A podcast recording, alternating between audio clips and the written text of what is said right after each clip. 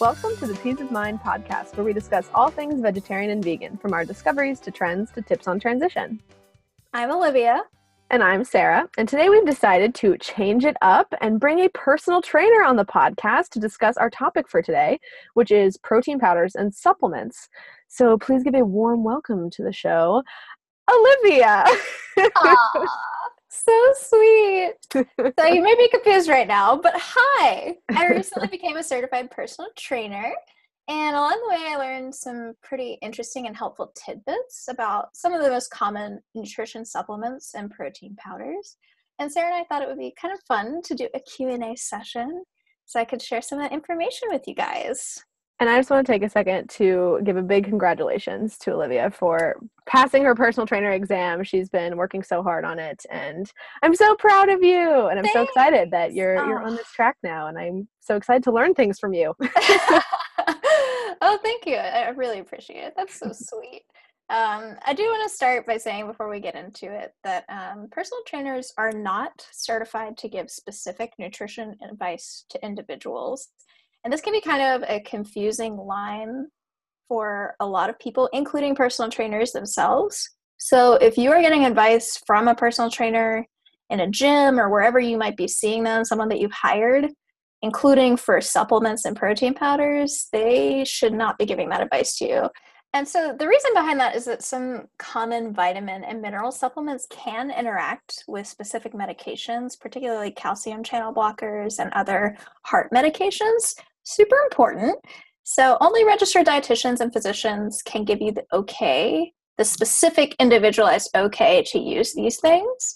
Uh, if a trainer in the gym or wherever you're seeing a personal trainer is giving you this type of advice, I say take it with a grain of salt and just know that they don't know your specific medical history or conditions you might have. And so if you're looking, if you're interested in trying some of the benefits, they can tell you about what particular types of supplements or vitamins, minerals are used for, but they can't give you the specific recommendation to say you should take this. And one other thing I want to add is that also I just learned this from Olivia that a lot of personal trainers are actually uh, like they they get commission off of selling mm. protein powders and supplements to you, right? So that's just yeah. something to to be wary of too. That that could be why they're trying to push it. Trying to push Abs- it yeah. absolutely. And um, you know the organization that i got certified through is the american council on exercise they're not everyone there are a bunch of certifying organizations so not every organization is clear on this position. Um, ace is the one that has said specifically personal trainers should not be giving this kind of advice because of those potential interactions because we don't take down specific medical histories. And i think in general i think that's smart Okay, so with that disclaimer out of the way, we put together some questions about common supplements and protein powders that you may come across as you try to optimize your fitness and nutrition. All the stuff we're going to be talking about here are just in general what these things are intended to do and not necessarily that they're right for you. So, just if you are considering adopting any of these or you are interested in adopting any of these into your routine, please speak to a qualified professional first. Throwing that disclaimer in again. All right. With that, we move All on with right. the show. Let's get to my questions for you. Okay. So, my first question is so do you do you think that people need supplements such as protein powders to really maintain highest levels of physical fitness, you know, to get to the peak performance? So, it's a complicated question, I will say. And I went in with this with a specific opinion on pretty much all of these, but there are differences. If you're working at an elite level of fitness, these um, they're called ergogenic aids, which just means performance enhancing aids, can help you get closer to your genetic limits at a quicker rate than you would otherwise. However, uh, while they can help you increase your muscular strength and size or how bulky your muscles look than normally possible, that end limit is mostly determined by your genetics and your genetic potential. So if you're, you know, it's just increasing the speed at which you can get there and recover. So if you are working at a competitive le- level and doing frequent strenuous events, I think a lot of them can be helpful. But if you're it's rarely necessary, right? Like most of us are not athletes into adulthood. so, you know, um, and in fact, I think they can be in some ways a hindrance if you are just um, an average person looking to maintain your fitness and going to the gym and uh, doing different types of exercise. They're added calories, a lot of times added sugar, and they can be like good in some ways for your nutrition and bad in others depending on what's in the powder and how you deliver it to yourself right if you're putting this in a giant sugary milkshake as well. Mm-hmm. it's not that great for you. And that can that, lead that can lead to weight gain ultimately which mm-hmm. is against most people's goal.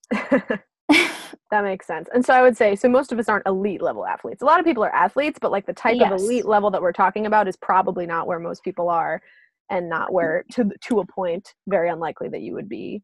Yes. That these would be like that helpful to you and yeah that's exactly what i mean. So like most of us are not working at the end limit of our genetic potential. That's a great way to phrase it. Like right? Like yeah. if you're if you like have absolutely pushed the limit of your speed and size and strength uh, that's like less than 1% of the population. So mm-hmm. wow. you know I think in general, they can be helpful in getting you there faster and helpful in recovering, but most of us are not working on that elite level, nor do we need to recover that quickly most of the time. Okay, so then what about us lay people and lay athletes? you know, do so the, the, does the normal person need to take extra vitamins and mineral supplements to maintain health or be generally physically fit? In general, if you have, you know, barring any disorder or health issue, um, if you have a whole diet that consists of whole plant foods, you should be getting most of the nutrition that you need. There are a few exceptions um, for vegetarians and vegans. Um, in general, B12 is recommended just because it's mostly sourced from animal byproducts in nature. Um, so you may need to get that, and that is essential mostly for your neurological health. So not good to skimp on that. Um, but in what shocked me in a lot of this research, because I was totally a multivitamin taker for a lot of my life, right? My parents had me taking multivitamins. I think a lot of us are raised taking different types of vitamins and think it's pretty necessary or normal. But most of them have found, most research has found no results on the impact of most vitamins in pill form. Uh, they show no significant association between m- most vitamin supplements, I'll say most, and improved health, with a few exceptions, including folic acid for pregnant women and calcium, but not as you might think. All right, it's for reoccurring cancerous polyps, particularly in your colon, has been shown to be effective, which That's is not quite specific. right, which is not what they were testing for, right? And um, so it's largely like multivitamins and things that you see are largely ineffective at delivering most of your nutrients and they don't supplement for a bad diet. Like you can't just pop a vitamin and then eat garbage all day mm-hmm. and think you got the nutrition that you need in. And that includes like pretty much it's really sad. Like reading the list is just like, wow. So all of those vitamins that I took were just for not. It's like vitamin A. Flowing right through you. yeah, a lot of it is like vitamin A, antioxidant supplements, beta carotene, vitamin E, vitamin C, selenium supplements, and most multivitamins. It just totally no results. Didn't find any extended health benefits in people who took the vitamins versus people who didn't. And that's in pill form. Um, but ultimately, if you are healthy, you probably and do have a healthy diet, you probably aren't nutritionally deficient in most aspects. But you brought up an interesting point, Sarah, when we were talking about this that I hadn't really thought about, which is that for people who live in cold areas during the winter and may not spend a whole lot of time outside, um, D3, what did you say? D3, right? Yeah, so so vitamin D is is one that that comes up a lot for if you don't live in in sunshine because if yeah, you don't live in Florida like me. If you don't live in Florida, yes.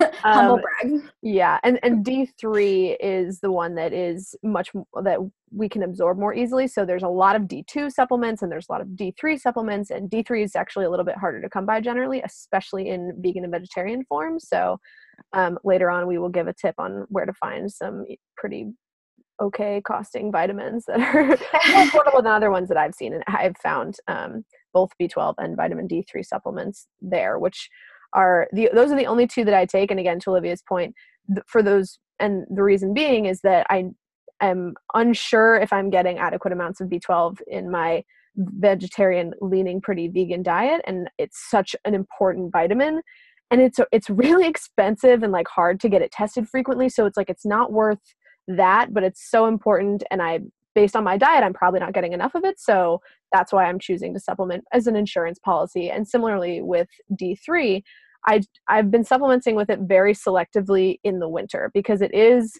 um, there's a lot of research on vitamin D, and it's honestly kind of up in the air, like whether or not D3 supplements are that effective. But basically, higher levels of vitamin D have equated to like just lower levels of overall mortality. So, but it's not necessarily cause and effect. But I know for a fact that I live in a cold climate and have not been going outside. So, you know, if again, as something I don't, I don't want to be testing it all the time, and it's not that hard to take a supplement right. in the winter for like a few months when I know I'm not going outside at all to like make sure I'm just as an insurance policy again. But like that's not something you should do with like every single vitamin. And yeah, I don't right. I don't take a multivitamin and yeah, so that is why mm-hmm. I take D3 and B12. and there is some like actually just thought of this, but there is some difference too and like it is in general less risky to take vitamins that are water soluble because whatever your body doesn't use or absorb immediately, you will flush out. Totally. Um, but there are risks um, associated in general. The more risky ones are the ones that are fat soluble. So if you are like, if you are taking medications that could interact with these vitamins, the more risky ones to take because you can build up over abundant amounts over time, especially as you use those fat stores um, and those can interfere with medications are fat soluble vitamins. So that's something else to consider.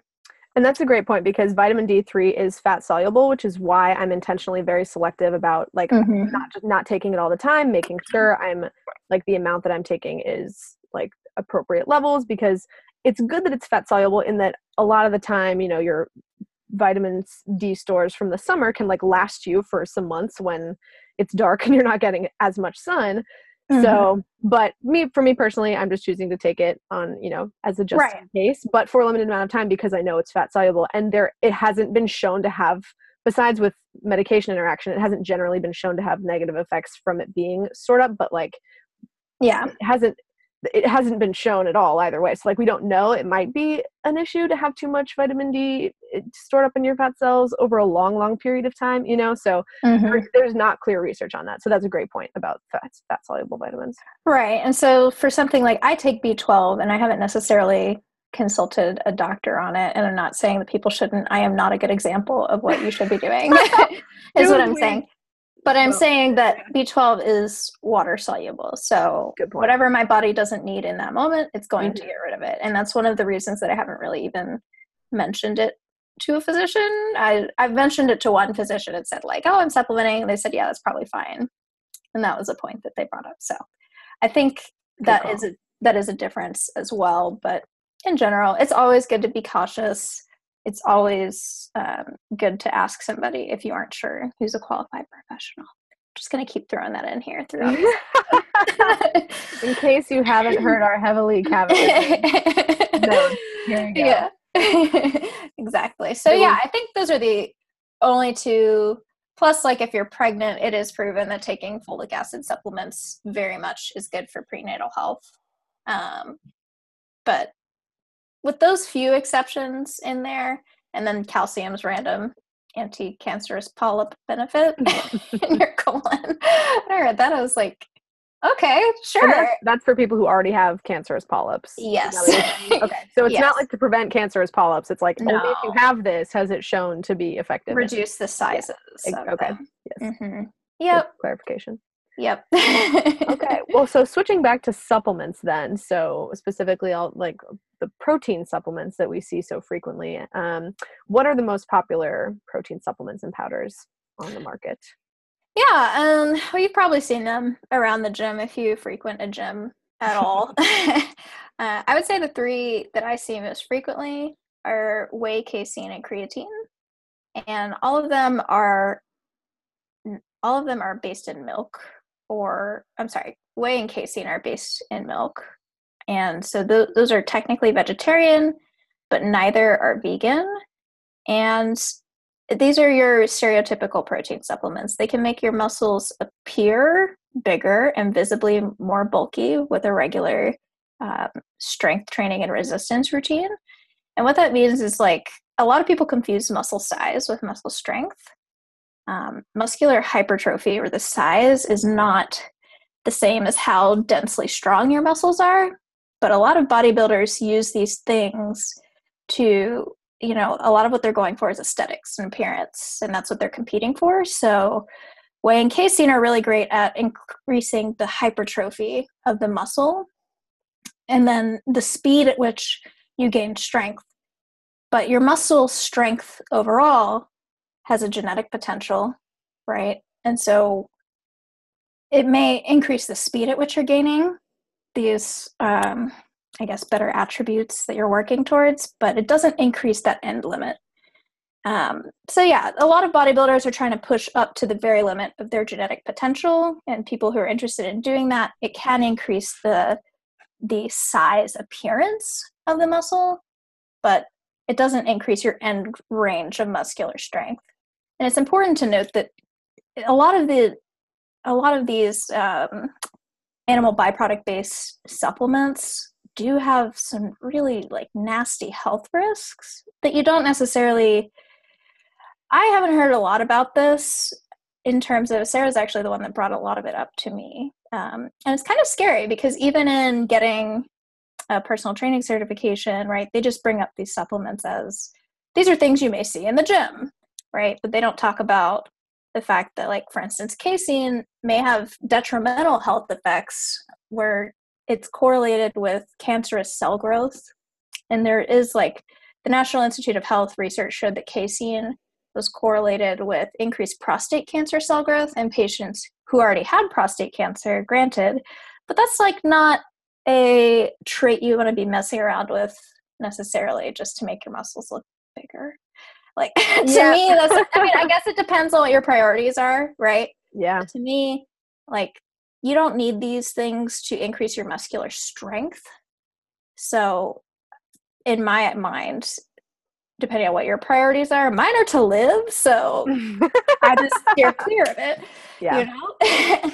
and then creatine is another popular supplement that's used to enhance sports performance. Your body naturally creates creatine. Um, but taking supplements in either pill or like protein powder form increases the amount that's stored in your muscles. And it's specifically a chemical that's used to make your muscles contract quickly. So it's great for high intensity activity. Um, so a lot of athletes take creatine supplements before a high intensity activity event, such as if you're a sprinter or if you're someone that's doing like, I don't know, a lot of CrossFit type activities, it can be helpful in that sense. And it is found to be safe overall. However, if you have kidney or liver problems, it is processed through both your kidney and liver. So you want to consult a physician before you start adding excess creatine from external sources to your body because it is flushed through those channels. Hmm. So, so, I'll say like creatine isn't is specifically a performance enhancer. People take it right before events to you know, increase their muscle stores of the natural substance that your body produces. And it leads to better high intensity activity performance. Um, but again, it's not going to, your body flushes it, whatever it doesn't use. So it's not going to impact your performance in the long run or increase your genetic potential. So is creatine considered like a performance enhancing drug? Is that something that like you wouldn't be able to take before the Olympics? Like how because your body naturally produces it, you are allowed to take it at most competitive endurance events. Really? Or competitive high intensity events. Yeah. Because it's um your body does it's a natural substance from your body, but that doesn't mean taking it externally is supernatural. I don't know the specific like Olympic rules, but I know in most. I was just, I just meant that as like a general like. Yeah, yeah, and I know in performance example where they would. Yeah, it's not considered doping. It is okay. a perfectly legal substance. Interesting. Yeah. Mm-hmm. Whoa. Good to know. and there are some, the great thing is there are some plant based protein supplements out there that I think I hadn't really known about. I think these should be more promoted in the fitness community because a lot of them don't have as crazy health risks um, in general. Uh, and I think I have seen some of these out and about. The most popular one being soy proteins, you know, soy protein and, mixes. And they're starting to get more popular. I'm seeing yeah. advertised everywhere, I feel like now. well, yeah. And the hard thing about whey and casein, right? So, most of the population of the world is lactose sensitive or intolerant, and both have lactose in them. So, I've never had either because I prefer to keep my stomach and everything else intact. so, uh, you know, these are great alternatives for people who are lactose intolerant that would like to experiment with potentially things that could enhance their muscle appearance. Or vegan or if you're vegan so there you go. Yeah yeah if you're if you're vegan as well that too. Um, soy protein is the only plant-based protein that's quote unquote complete meaning that it provides all the essential amino acids in a single serving. Um, it's high in branched chain amino acids which are favored for muscle repair and growth. So it's great uh, you see a lot of people drinking these after a hard workout for recovery. Um, soy protein lately you know there's a lot of controversy around genetic modification and soy is one of those that's just kind of rife with questions. In the us we do allow genetic modification but there are brands of soy isolate that you can get that are specifically not genetically modified. Well and if it's anything organic it won't be gmo if right. if you're concerned about that which yeah. an episode for another day not something i'm concerned about but for you then buy right. organic. There you go. Because right. now organic means non-gmo in the us mm-hmm, mm-hmm. and then people with allergies to soy obviously please don't take this um, like that just goes without saying. I hope so. Yeah and then there is some concern although the concern out there is you know there's a lot of evidence against this but there are some health impact concerns because of links between soy and breast cancer, although a lot of those findings are super disputed because most of them most of those studies were based in animals and when they've done human trials it's most for the most part not had an impact on people with breast cancer um, i will say that you know the conclusions on soy for the most part i know sarah and i talked about this have been debunked as far as the link to causing breast cancer. Um, but there are, like, if you were post breast cancer and you are on blocking medication, it can increase, you know, certain symptoms associated with that medication. But yeah, a lot of the links there are spurious. It's certainly not as clear as, like, the link between casein and prostate cancer cell growth. So, you know, take your risks where you can get them.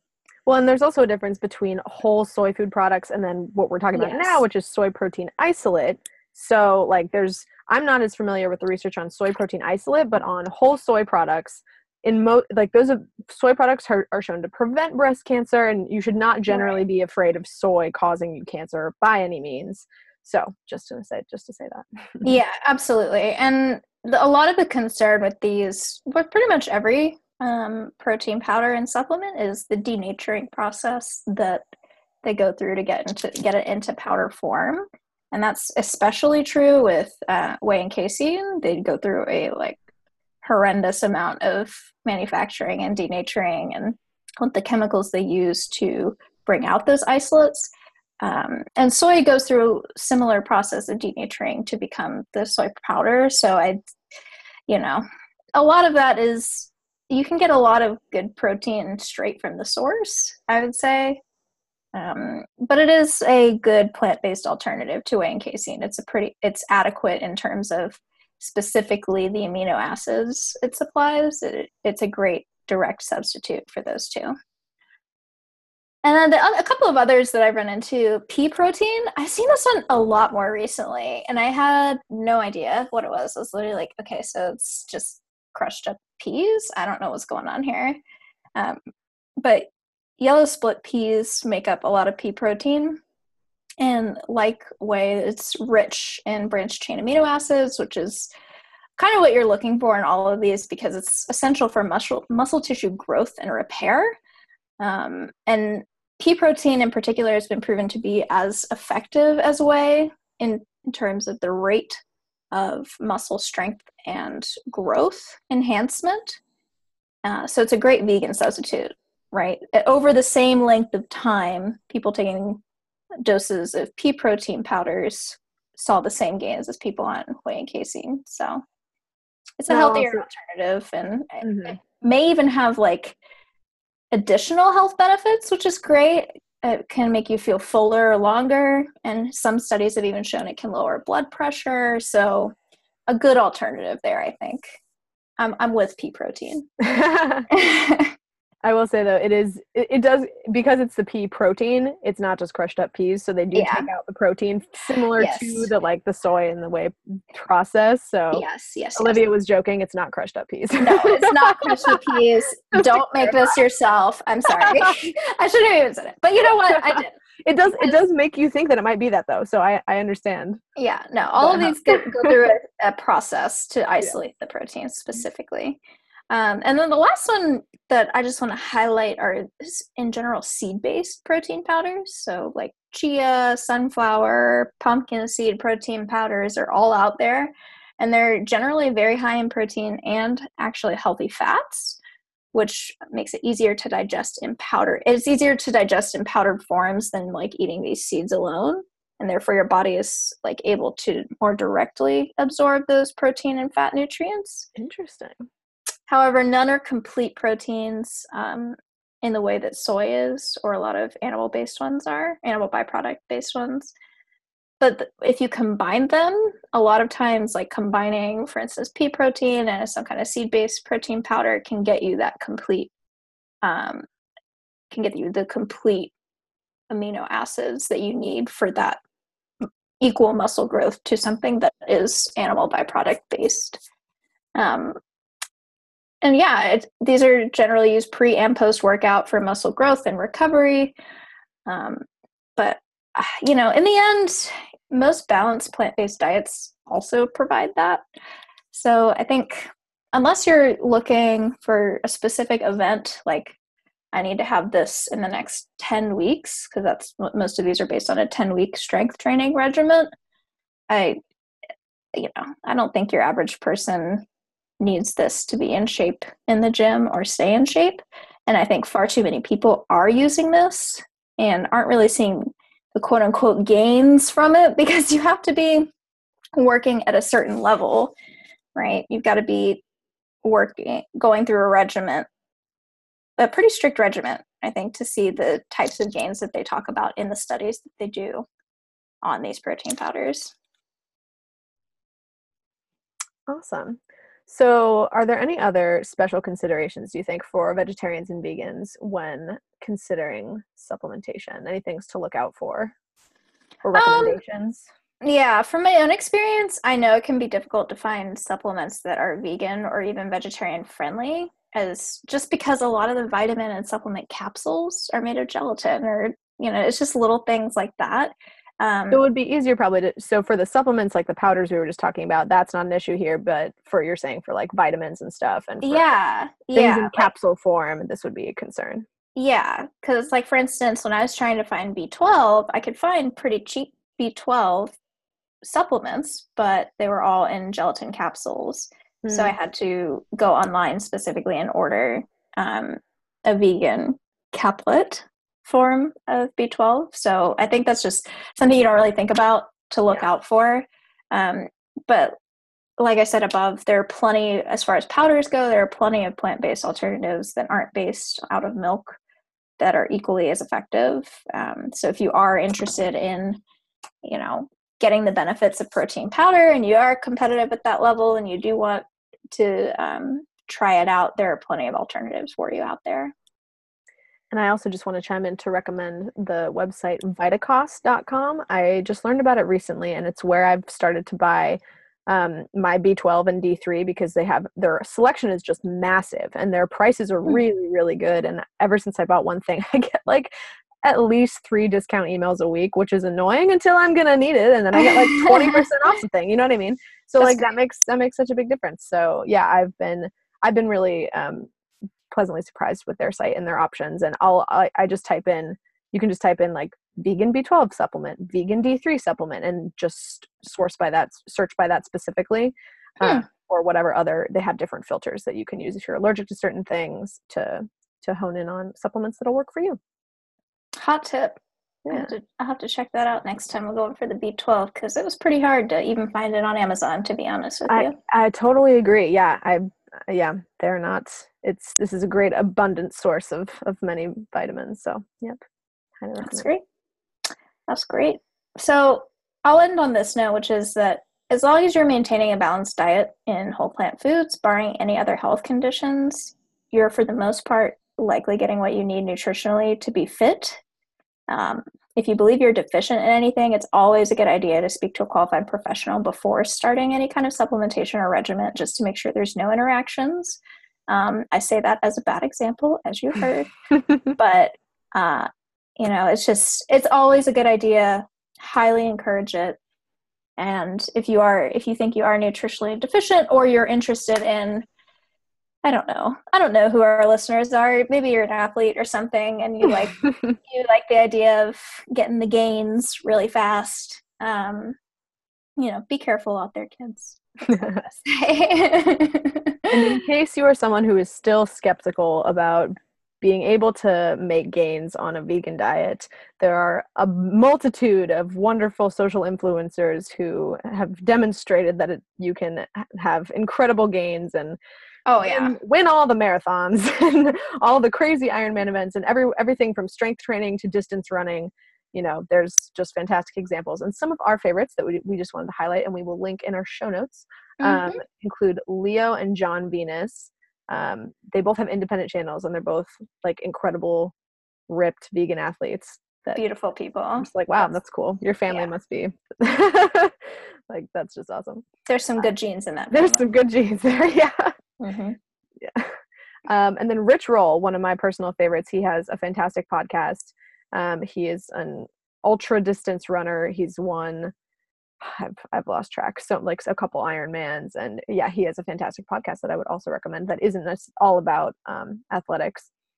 Um, Nimai Delgado, um, Naturally Stephanie, No Meat Athlete, uh, Conscious Muscle, and then Positivity, which I just yes. learned of today, and I'm so excited to check her out. So she's awesome. You should definitely check her out. She's very um, cross sectional on the identity and interest level. So highly recommend her. She's a personal trainer, plant based nutritionist. Uh, like, yeah, it's crazy. Nice. A lot of things going on on that channel. Love it. So we want to hear from you guys. Have you tried protein powders or other supplements before? We'd love to hear about your experience. If you can, email us at peaceofmindpodcast at gmail.com or tweet or DM us at peaceofmindpod on Twitter or Instagram. Thanks so much for listening, guys. We'll catch you next time. Peace out.